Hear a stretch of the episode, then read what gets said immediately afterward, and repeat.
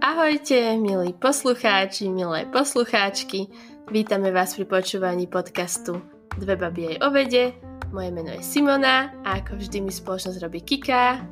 Ahojte. Dnes máme aj špeciálneho hostia. Kika sa stará o psíka. Takže ak budete počuť nejaké štekanie alebo niečo, tak sa ospravedlňujem. Snažila som sa mu vysvetliť, že nahrávame, ale neviem, či ma pochopil. A ešte musíme zapracovať na tejto komunikácii medzi druhovej. A našou dnešnou témou bude HIV. Tak, poďme na to. No už rok počúvame len o koronavíruse a v podstate ľudstvo už 10 ročia kmári vírus iný, vírus HIV a dnes s ním žije približne 40 miliónov ľudí. Takže sme si povedali, že mohli by sme dať priestor aj takémuto vírusovému ochoreniu s tým, že to, ako sa lieč, lieči a budúcnosť jeho liečby podľa mňa, že pekne ilustruje to, že kde je vedecký výskum práve teraz a aké sú možnosti. Tak, no a ešte predtým, ako sa teda dostaneme k tej samotnej liečbe, tak by sme si asi možno mohli povedať niečo viac o tom konkrétnom víruse. Určite tento vírus pozná každý, aspoň podľa mena, ale možno, že nie úplne každý vie, že čo, o čo presne v ňom ide, aký je to vírus a prečo je tak nebezpečný a prečo tak veľmi, veľmi dlho nás teda kvári, ako si povedala si my. Um, takže vlastne vírus HIV je po anglicky Human Immunodeficiency Virus, z čoho je teda jeho skratka a po slovensky sa nazýva vírus ľudskej imunitnej nedostatočnosti, čo je taký dosť deskriptívny názov a presne vyjadruje, o čo v ňom ide. Um, HIV teda spadá do skupiny lentivírusov, ktoré spadajú do ďalšej podskupiny retrovírusov. A čo je teda vlastne retrovírus, by sme si mohli tiež povedať, um, v porovnaní teda s takým v úvodzovkách regulárnym vírusom. Um, takže čo, môžeme si toto slovo, tento názov rozdeliť teda na tie dve uh, polovice čiže na retro a vírus. Takže o vírusoch e, sme sa viac do detailu bavili v jednej predošlej epizóde, takže nebudem úplne všetko opakovať, ale teda vás posluchači odkazujem na túto epizódu. Ale teda v krátkosti, e, vírusy sú um, miniatúrne organizmy, o ktorých sa stále polemizuje, či sú naozaj živé alebo nie, ktoré a, spôsobujú rôzne choroby tým, že napádajú bunky svojho hostiteľa, do ktorých vkladajú svoj vlastný genetický materiál a tak ako keby nutia a, túto bunku, aby sa preprogramovala a namiesto produkovania svojich vlastných cerských buniek produkuje a, vírusy, kopie toho materského vírusu. Um, a keď sa uh, tento vírus, uh, alebo nejaký vírus, akýkoľvek vírus rozšíri v dostatočnom množstve, dokáže spôsobať rôzne typy chorôb, ako určite viete. A teraz prejdem k tomu druhému, uh, k tej druhej polovici názvu, čiže retro. Um, takže čo je zaujímavé na retrovírusoch je to, že namiesto vkladania DNA do svojho hostiteľa vkladajú RNA, čo je vlastne e, RNA teda, uh, čo je vlastne um, zase nechcem zachádzať veľmi do detailov genetiky, ale vlastne čo sa deje napríklad aj v ľudskom tele, v každej bunke, tak každá bunka obsahuje DNA, ktoré sa potom jedným procesom prepisuje na RNA, ktoré potom funguje ako keby taký, taká predloha, predloha, predloha pre proteíny presne. Um, takže vlastne je zaujímavé, že ako keby retrovírusy používajú tento toto medzištádium namiesto toho, aby vkladali priamo DNA a vlastne keď uh, retrovírus vloží RNA do uh, bunky hostiteľa, tak potom používa špecifický enzym, reverznú uh, transkriptázu, ktorou prepisuje toto RNA na DNA priamo ako keby do, tej, uh, do toho genómu tej hostiteľskej bunky. Um, ako sa táto, v čom je vlastne rozdiel tejto stratégie proti uh, normálnym DNA vírusom je stále taká dosť otázna vec. Vlastne uh, nevieme ešte úplne presne, že či to je nejaká výhoda, či je to iba nejaká evolučná adaptácia, ale teda určite to uh, mení prístup ako keby k liečbe takýchto vírusov, pretože je tam uh, trošku iný uh, cieľ, na ktorý sa musí liečba zamerať. V podstate je tam ako um, keby, že o krok navyše pretože musí si to spätne ako keby že prepísať na tú DNA, takže možno, že práve tento krok sa môže targetovať. Môže sa presne využívať pri liečbe. A existujú teda dva druhy HIV, z čoho HIV-1 je ten, e, tá virulentnejšia, čiže agresívnejšia forma, tiež oveľa infekčnejšia a teda tým pádom logicky je oveľa rozšírenejšia. Existuje potom ešte druhá forma, ktorá je trošku menej um, agresívna, trochu menej rozšírená, je skôr iba v takých izolovanejších populáciách. Um, takže vlastne primárne sa dnes budeme asi baviť o tej agresívnejšej verzii. A prenáša sa tekutinami, a najčastejšie teda pri pohlavnom styku, ale môže sa preniesť aj kontaktom s krvou nakazeného cez otvorené rany, po prípade môže sa preniesť aj medzi matkou a plodom, po prípade matkou a dieťaťom počas pôrodu, keď dieťa príde do kontaktu s krvou. A, takže to bol taký primárny rozmach ako keby tohto vírusu. A, a prečo je vlastne tento vírus nebezpečný? Tak ako som už hovorila, tak ten názov je taký dosť deskriptívny a teda tento vírus napáda nie akékoľvek bunky v ľudskom tele, ale konkrétne napáda e, bunky imunitného systému a najmä teda bunky, ktoré sú zodpovedné za takú primárnu reakciu tela na nejaký patogén, ktorý sa v ňom nachádza, ako napríklad makrofágy, ktoré majú za úlohu zjesť ako keby akékoľvek uh, veci, ktoré, akékoľvek patogény, ktoré napadajú telo, napríklad rôzne baktérie alebo teda iné vírusy. No a tým pádom uh, logicky uh, tento vírus dosť poškoduje túto um, imunitnú odozvu tela a celkovo imunitnú funkciu. A pri určitom množstve a pri neliečení tohto vírusu teda vzniká AIDS, čiže Acquired Immunodeficiency Syndrome, Neviem, prečo idem vždy povedať niečo iné na miesto syndromu. A, alebo teda po slovensku je to syndrom získanej imunitnej nedostatočnosti. A uh, je to teda iba dôsledok toho, že teda vírus pomališky ako keby vypína a ničí imunitný systém. No a keď má človek nefunkčný imunitný systém, stáva sa a ľahkým cieľom pre rôzne infekcie, pre rôzne iné baktérie, ktoré by inak e, to telo samo odbilo a nikdy by človek ani nevedel, že mal nejakú chrípku alebo nejaké nachladnutie alebo niečo. A tiež e, bohužiaľ sa u pacientov z AIDS vytvára aj oveľa viac rakoviny, pretože telo nedokáže proti nej bojovať a nedokáže regulovať bunky, ktoré sú potenciálne teda rakovinotvorné. A veľkým problémom teda HIV je aj to, že je veľmi, veľmi rýchlo mutujúci a veľmi ľahko mutuje a niektoré poddruhy nachádzajúce sa u rôznych skupín ľudí sa tu líšia až o 20%, čo je veľmi veľký rozdiel a to veľmi spo- veľkým spôsobom stiažuje teda vývoj liečiva alebo potenciálnej vakcíny. Ja by som možno len poslucháčom to dala do prirov- alebo porovnania, aby si to vedeli ako keby, že v hlave lepšie, alebo vedeli to lepšie spracovať, je to, že my ľudia medzi sebou sa líšime možno o 0,1% genetické informácie, hej? A aký sme rozdielni. A teda, že keď sa ten vírus líši o 20%, tak naozaj je to, že veľká zbeda že možno, že keby že u nejakého iného druhu, treba z živočícha, si povedala, že je 20% rozdiel medzi dvoma populáciami, tak už povieš, že sú to dva rôzne druhy, že to už vlastne ani nespadá do, do jednej kategórie. Takže je to, je to veľký rozdiel. No a keď sa vlastne bavíme o druhoch, keď sme to spomenuli, tak e, zaujímavá vec je, že vírus HIV sa nevyvinul priamo u človeka, ale preniesol sa na človeka zo šimpanzov, u ktorých to teda nebolo HIV, keďže HIV je human, čiže ľudský vírus. A u šimpanzov sa teda jednalo o SIV, čo bol Simi. Simian. Simian Immunodeficiency Syndrome, čo je v podstate rovnaký princíp, ale uh, teda nie vírus prispôsobený na človeka. A zrejme sa preniesol na človeka konzumáciou šimpanzieho mesa.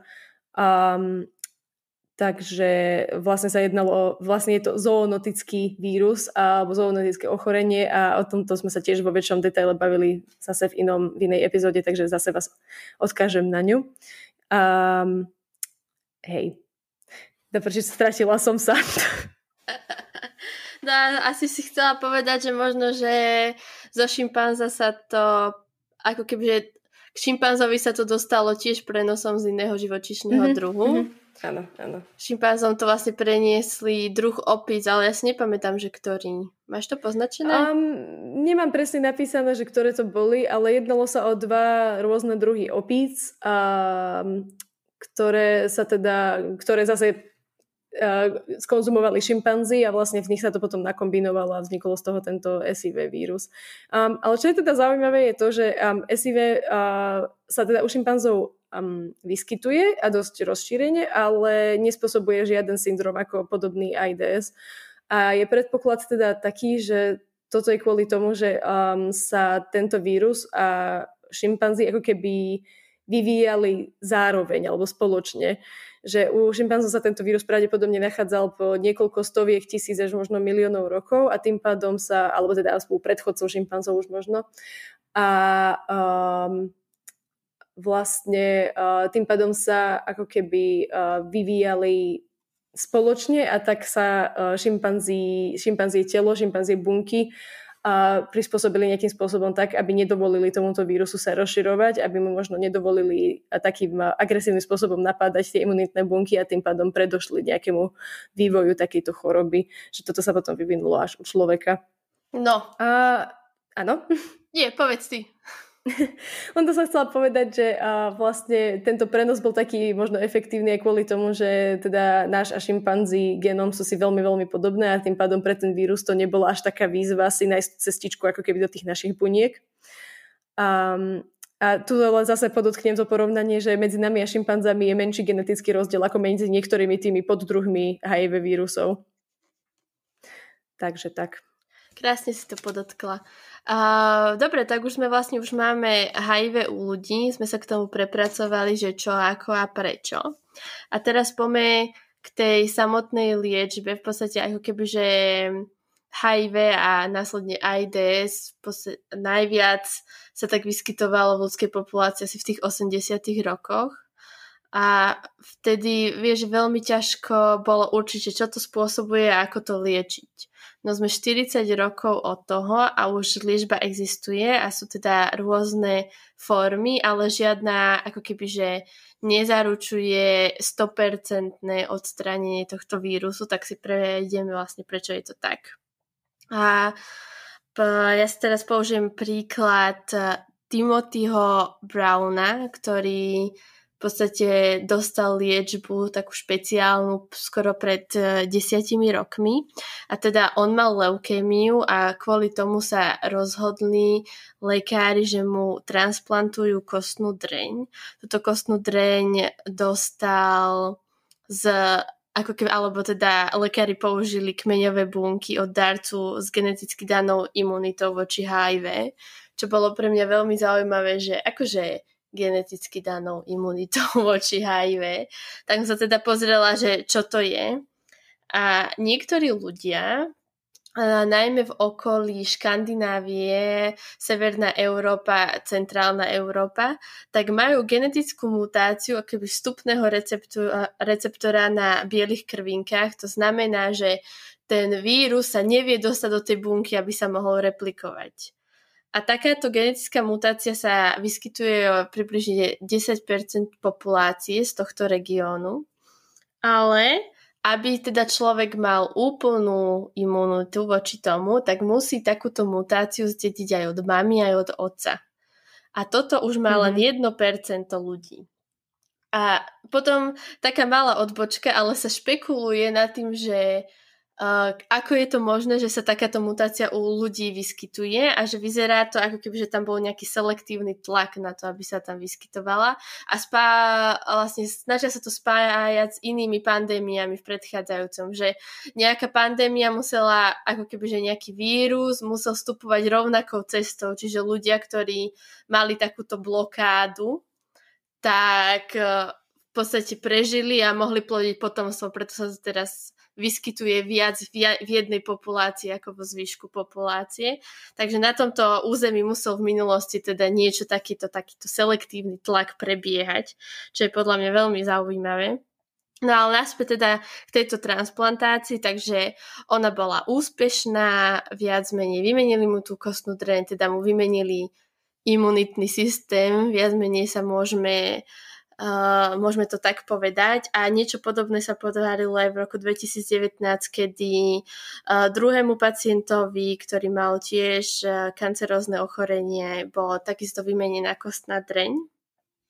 Ale napríklad vždy treba zobrať kebyže risk a zisk a v tomto prípade je to veľmi rizikové, lebo je to um, veľmi taký tvrdý zásah do organizmu, že je to veľmi invazívny zásah a v podstate tu sa to lekári a veci rozhodli urobiť kvôli tomu, že oni už mali takéto rakovinové ochorenia, ktoré v podstate by ich aj tak zabili, takže potreboval, mohli skúsiť takúto terapiu, ale väčšina pacientov s týmto ochorením dostáva antiretrovirálnu terapiu, ktorá má skratku ART, čo je také, že uh, v angličtine umenie, tak je to, neviem, kto to teda to vymýšľal, a čo je zaujímavé, že ľudia, ktorí dostávajú takúto terapiu, tak majú v podstate priemernú dĺžku života, majú rovnakú ako ľudia, ktorí ani nemajú toto ochorenie. Takže v podstate vedia ľudia prežiť s týmto ochorením celý život, ale samozrejme sú tam rôzne úskalia, že nie každý pacient dobre reaguje na takúto liečbu, že sú prípady, kedy jednoducho majú hrozné vedľajšie účinky, potom v podstate stále tam hrozí to, že ten človek je stále infekčný, čiže stále si musí dávať pozor v tomto ohľade. A ak na, musíte túto liečbu ako kebyže brať každý deň, ak na to zabudnete na určité časové obdobie, to znamená, že napríklad ten vírus sa môže stať rezistentným a vám už liečba nebude zaberať. Takže hľadáme ďalej nejaký spôsob, ktorý by ktorý by napomohol v liečbe. Ale ďalším úskalím, ty si to Kika spomínala, že ten vírus je veľmi mutujúci, čiže si mení svoju genetickú informáciu, takže ťažko proti nemu bojovať. A čo je ďalšia vec, je, že on nie je že stále aktívny. Niektoré sú vlastne neaktívne a sa tak schovávajú v bunkách. Ja som si tu napísala prirovnanie, že je to kriminálnik, ktorý sa opaluje na Bahamách, že predstavte si proste nejakého kriminálnika, ktorý páchal zločiny, ale teraz už si povedal, že on ide na dôchodok alebo sa dočasne stiahne a teraz on môže byť kdekoľvek vo svete na nejakej súkromnej pláži a nikto ho nemá šancu vypátrať, že lepšie je, keď pácha ten zločin, lebo na základe tých činov ho môže proste policia alebo už ktokoľvek, aká agentúra táto uh, štátna zadržať. A toto je teda podobné aj s tým vírusom, že ako spôsobiť to, aby sme ho ako keby že tak jemne pošťuchli k aktivite, aby sme ho vedeli zablokovať. No a tu sú ako keby že dve rôzne, uh, dve rôzne spôsoby. Teda jeden sa nazýva, že block and lock, čiže zoš, uh, pardon, zablokuj a uzamkni, kedy vlastne jeho aktivitu, v podstate ako keď kriminálnika zavriete do väzenia, hej, že vo väzení nemôže páchať zločin, alebo teda keď ho nevieme nájsť, tak uh, sa používa uh, metóda shock and kill, čiže zošokuj a zabi. A tu moje poznámky sú, že uh, krásna molecular pathway, pathway.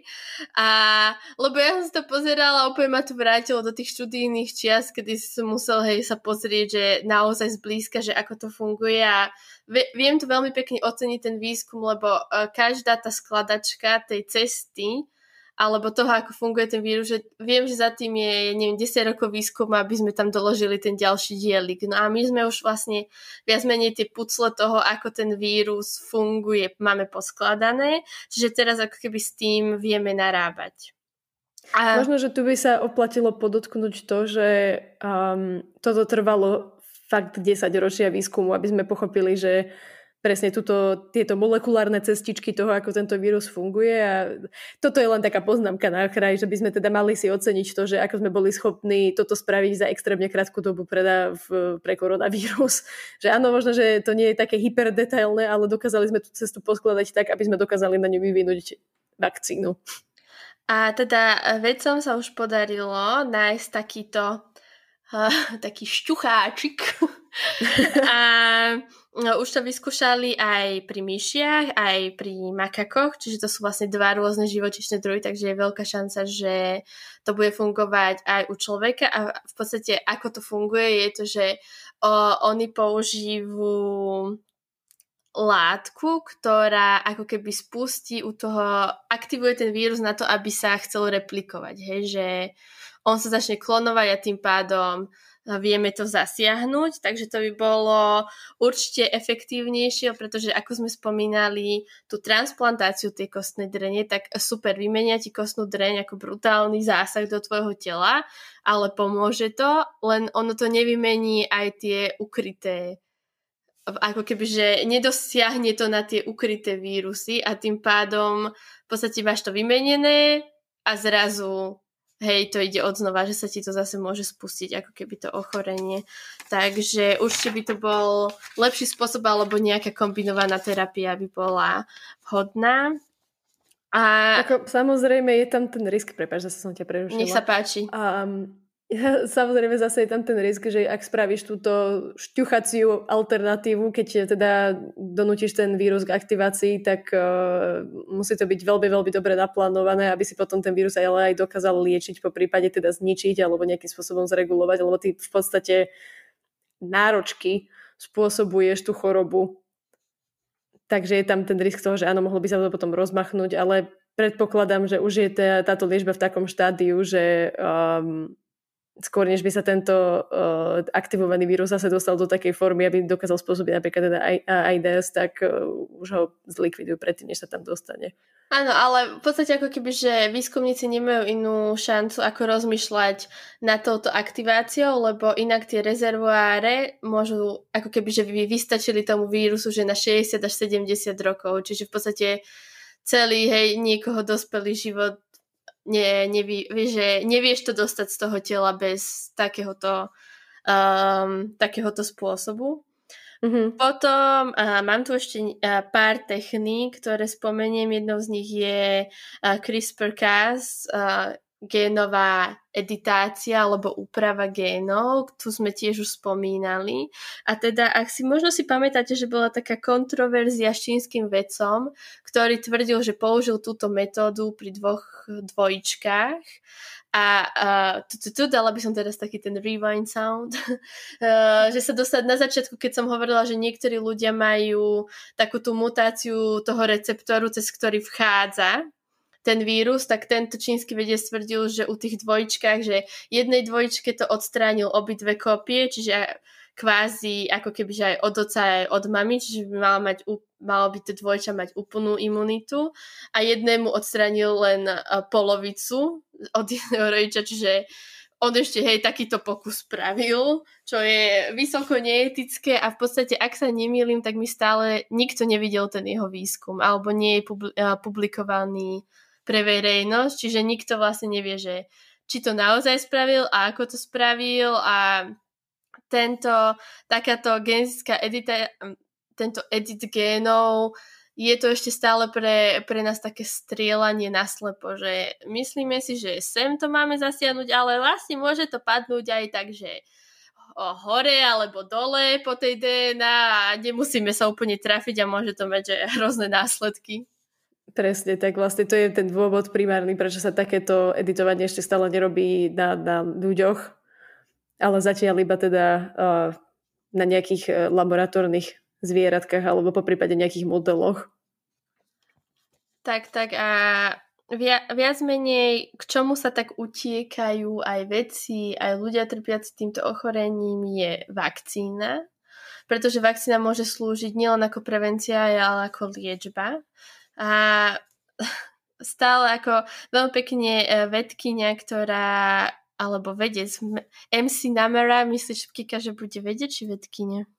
Ja mám taký pocit, že je to vedkynia. Tak uh, budeme o nej hovoriť ako o vedkyni. Dúfam, že sme nik- nikoho neurazíme. Tak uh, ona komentovala túto problematiku a ona tak pekne poznačila, že nás ako keby že rozmaznal tento koronavírus a v podstate rýchlosť a efektivita vakcinácie, ktoré proti nemu máme, že my sa tu hovoríme o 90 a 90 95% a pri HIV vakcíny tiež existujú a sú vyvinuté, ale nedokázali mať vyššiu efektivitu ako 40%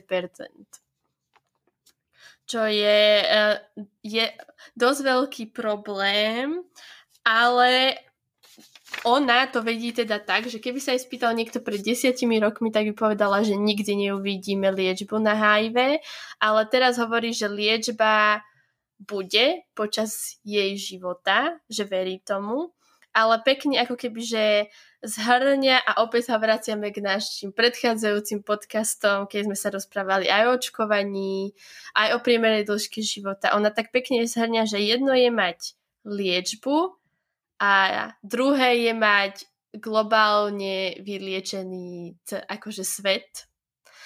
A máme tu také proste pár príkladov len toho, že Edward Jenner objavil vakcínu proti kiahňam v roku 1796, ale ešte posledný nejaká, alebo taká veľký outbreak, alebo pandémia, alebo ako to nazvať, outbreak? Nevieme, proste um... musíte si to myslieť tak ešte sa vyskytli stále v roku 1949, čiže to si zoberte, že to je skoro 200 rokov potom, alebo Jonas Salk eh, vytvoril vakcínu proti detskej obrune v roku 1952 a ešte stále nemôžeme o tom hovoriť, že je zneškodnená na globálnej úrovni. Takže HIV a AIDS s nami tu bude asi ešte dlhšie. Psíka to rozčulilo. rozčulilo. No, v každom prípade je dobrá správa, že sa ten výskum stále nejakým spôsobom posúva. Každým dňom sme teda bližšie a bližšie k nejakej teda tej e, efektívnej vakcíne. Samozrejme tiež výborná správa je to, že teraz už vieme, ako tomu predchádzať. E, tomuto ochoreniu je e, rozširované nejaké povedomie o tom, ako sa proti nemu chrániť. Ehm, samozrejme už neexistuje okolo tohto ochorenia možno také tabu, ako existovalo teda v tých 80 rokoch čo bola teda hrozná situácia. Um, takže myslím si, že je to na dobrej ceste. Je to na dobrej ceste, že sú to také, že pozitívne správy by som povedala. A, a je to také, ako si spomínala, že bola taká tá stigma, hej, voči tomu, že, že je to náročné podľa mňa pre tých ľudí, čo trpia takýmto ochorením. Lebo... Stále podľa mňa možno existuje také, presne ako vieš, taká tá stigma, že uh, veľa ľudí si myslí, že o takéhoto človeka sa nemôžem ani chytiť, lebo čo keby náhodou, ale uh, predsa už veľmi dobre vieme v dnešnej dobe, že tak to vôbec nie je. Dobre, takže sme si to myslím, že uh, viac menej zhrnuli. Ďakujeme, že ste si nás vypočuli. Ja už sa pozerám na hodiny, že musím ísť pracovať. A Kika sa postará asi o strich tejto epizódy. Uh-huh. A ešte raz ďakujeme a majte sa krásne. Majte sa. Ahojte.